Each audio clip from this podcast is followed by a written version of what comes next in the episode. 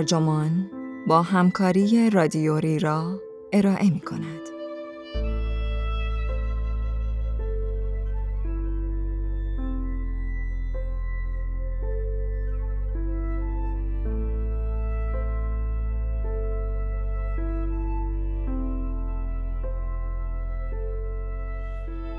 آیا نشان دادن کارهای خوب را همیشه باید به حساب ریاکاری گذاشت؟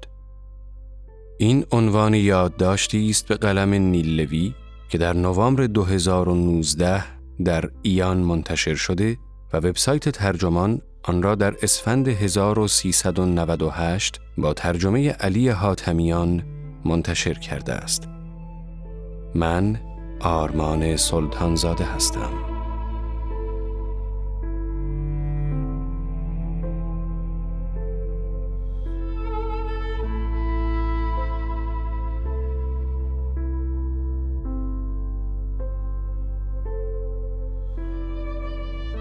یک سری از کارهای خوب را نمی شود در پستوی خانه انجام داد. باید به ناچار در برابر چشم دیگران دست به کارشان شد. اینجاست که بلا فاصله حمله ها شروع می شود. ادای آدم خوبها را در نیاور. بس از این همه تظاهر. فکر کنی کسی این ریاکاری ها را باور می کند؟ و هزاران نیش و کنایه دیگر. از طرفی همیشه پیدا می شوند آدم هایی که واقعا در کارهایشان ریا می کنند و جز جلب توجه نیت دیگری در سرشان نیست. پس چگونه می شود بر سر صداقت یا خودنمایی کسی تصمیم گرفت؟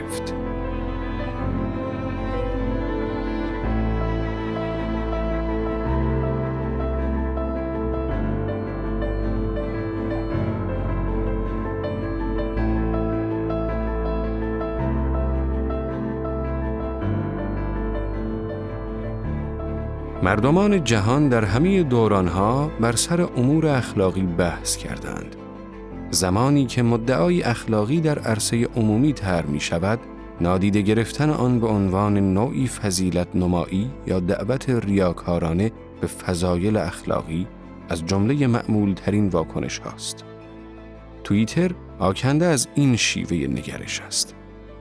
از دید پیرس مورگان روزنامه نگار، جمیل جمیل بازیگر فضیلت نمای ابله و حقیر است. مؤسسه محافظ کار تحقیقات سیاستگذاری منحتن فعالان آب و هوایی را فضیلت نما می داند و بیورن لامبورگ نویسنده گیاهخواری را نوعی فضیلت نمایی می خاند. آنچه با تکیه بر این دست نمونه ها آشکار می گردد، رواج بیشتر اتهام فضیلت نمایی به دیگران در میان راستگرایان است. متهم کردن کسی به فضیلت نمایی در واقع برابر با اتهام ریاکاری به اوست. فرد متهم یا محکوم به ریاکاری اخلاقی درباره برخی امور اخلاقی عمیقا اظهار نگرانی می کند. حالان که از دید منتقدان فضیلت نمایی دغدغه اصلیش کاملا خودخواهانه است. چنین فردی واقعا در پی تغییر دیدگاه دیگران نیست. چه رسد به اینکه بخواهد جهان را تغییر دهد. او صرفاً می‌خواهد خود را در بهترین جایگاه قرار دهد و بیشترین میزان توجه عمومی را به دست آورد. جیمز بارتلمیو روزنامه نگاری که در 2015 ابدای این واژه را به نادرستی از آن خود دانسته است، در مجله اسپکتیتر چنین نوشته که فضیلت نمایی نه حاصل نگرانی اصیل درباره سرنوشت دیگران، بلکه نتیجه غرور و خود بزرگبینی است. طرح اتهام فضیلت نمایی به دیگران به شکلی آیرونیک ممکن است خود نوع دیگری از فضیلت نمایی برپا کند که تنها در مخاطبانش با نوع پیشین متفاوت است. صرف نظر از اینکه فضیلت نمایان خواندن عمل کرده دیگران خود فضیلت نمایی به شما راید یا نه، اتهام زننده دقیقا در حال انجام همان کاری است که دیگران را به سبب آن نقد می کند. در اینجا نیز تمرکز مخاطب از هدف مدعای اخلاقی به سوی فرد مدعی آن منحرف شده است. اینک بیایید از زاویه دیگری به مسئله نگاه کنیم. در تنها بررسی دانشگاهی این موضوع دست کم در حد آگاهی نگارنده دو فیلسوف با نامهای جاستین توسی و برندن وارمکه متظاهران اخلاق معاب اصطلاح آنها برای فضیلت نمایی را به این متهم ساختند که با رفتار خود کارکرد گفتمان عمومی اخلاق را منحرف می سازند. از دید این دو، کارکرد اساسی گفتمان عمومی پیرامون اخلاق، بهبود باورهای اخلاقی انسانها یا تشویق به بهبود اخلاقی در جهان است. گفتمان عمومی اخلاقی در پی آن است که افراد مسئله یا مسائل خاصی را در این حوزه ببینند که پیشتر به آن آگاهی نداشتند یا در خصوص آن کاری انجام دهند.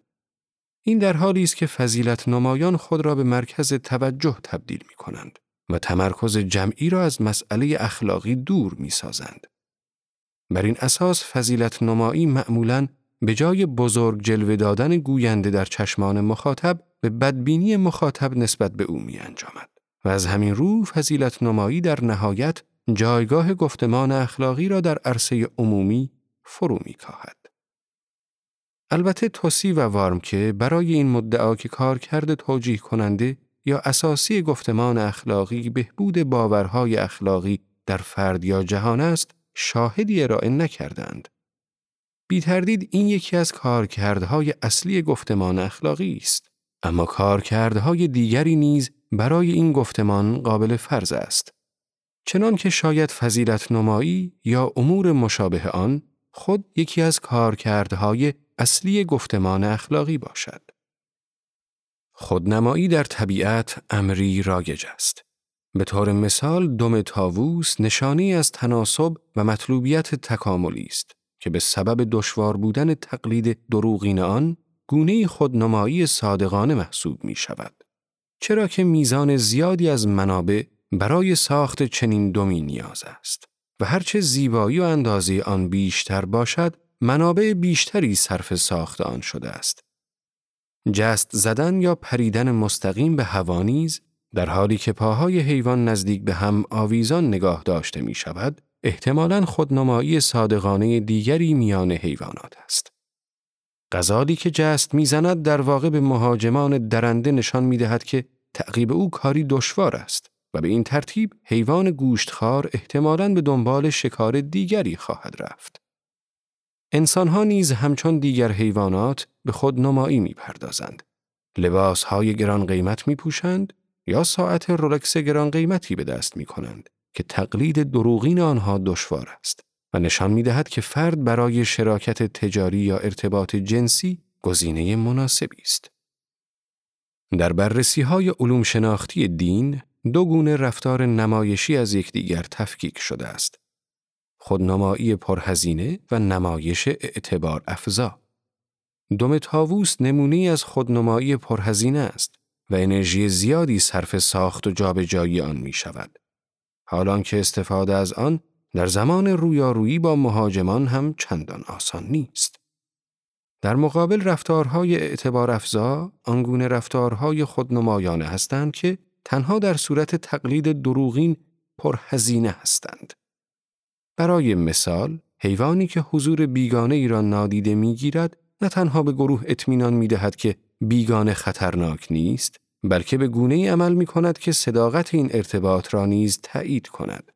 زیرا اگر بیگانه خطرناک می بود، خود حیوان نیز در معرض خطر قرار می گرفت. بسیاری از رفتارهای دینی را می توان در قالب همین دو گونه خودنمایی تحلیل کرد. دین رفتارهای گوناگونی را تجویز می کند که پرهزینه هستند. روزه گرفتن، زکات، پرهیز از رابطه جنسی نامشروع و غیره. این رفتارها نه تنها در شرایط عادی و روزمره بلکه به لحاظ چارچوبهای تکاملی هم پرهزینه به شمار می روند و فرصت تولید مثل منابع مورد نیاز برای باروری و غیره را کاهش می دهند. فعالیت های مذهبی همچنین ویژگی های اعتبار افزا را نیز در بر دارند. به این معنا که هیچ کس هزینه های اعمال دینی را پرداخت نمی کند.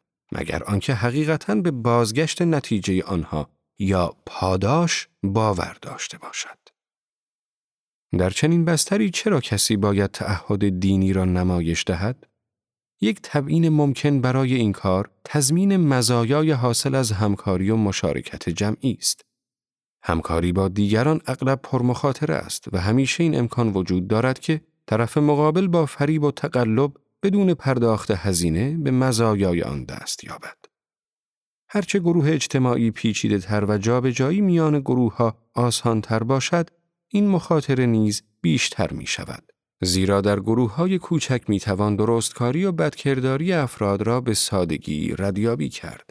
حالان که در گروهی بزرگ که پیوسته در ارتباط با بیگانگان است، نمی توان صرفاً به شهرت افراد تکیه کرد.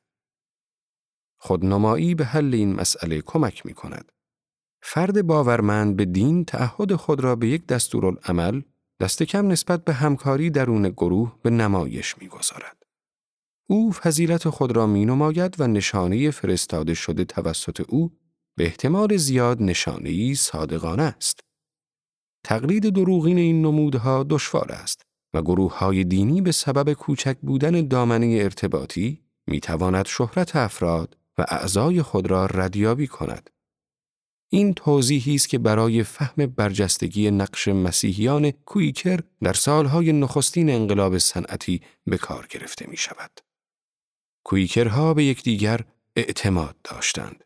دست کم تا حدی بدین سبب که عضویت در جماعت دینی دوستان نشانه ای صادقانه از تمایل به پیروی از دستورهای اخلاقی محسوب می شد.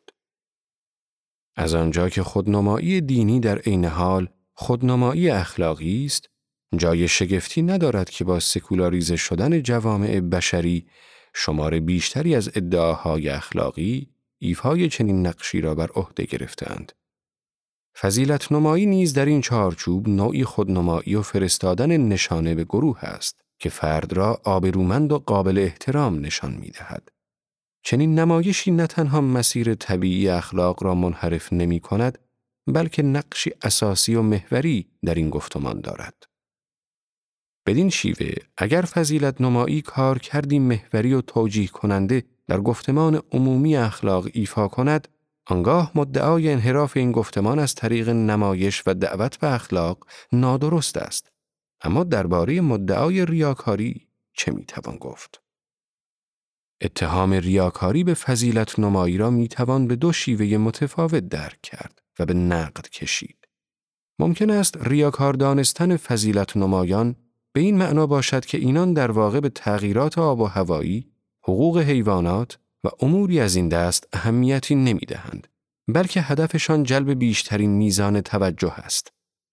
به این ترتیب انگیزه فضیلت نمایی به چالش کشیده می شود. جیلیان جردن و دیوید رند در مقاله اخیر خود این پرسش را مطرح کردند که آیا افراد زمانی که بیننده ای در کار نیست هم به فضیلت نمایی می پردازند یا نه؟ یافته های این دو نشان داد که شرکت کنندگان نسبت به فرصت های خودنمایی حساسیت نشان دادند. پس از اینکه تخلفی اخلاقی رخ داد و شرکت کنندگان امکان نمایش فضیلت را داشتند، میزان اهانت اخلاقی گزارش شده کاهش یافت.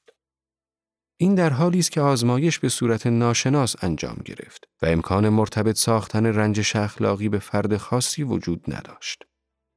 به این ترتیب محققان می‌گویند گرچه فضیلت نمایی تا حدی احساسات خاصی را تبیین می کند، با این حال ما خالصانه این معنا را احساس می کنیم و آنها را صرفاً به خاطر فضیلت نمایی بروز نمی دهیم.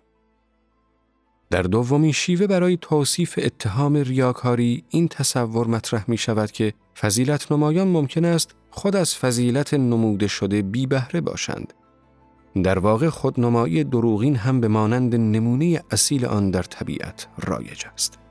برای مثال برخی حیوانات مانند مگس گلزار از نمود حقیقی سمی یا مرگبار بودن برخی دیگر از حیوانات مانند زنبور به دروغ تقلید می کنند. به این ترتیب این احتمال وجود دارد که برخی از فضایل انسانی نیز در تقلیدی دروغین به نمایش گذارده شوند. اما این فضیلت نمای دروغین تنها زمانی قابل استفاده است که تعداد قابل توجهی از فضیلت نمایان راستین در کار باشند تا استفاده از این نمود را موجه سازند. از این رو با آنکه ممکن است برخی فضیلت نمایان رفتاری ریاکارانه داشته باشند، اغلب نمایش های اخلاقی چنین نیستند. پس می توان داوری کلی در این باره را چنین بیان کرد که فضیلت نمایی در گفتمان اخلاقی جایگاه ویژه خود را دارد و نباید به سادگی آن را به عنوان پدیدهی نامطلوب سرزنش کنیم.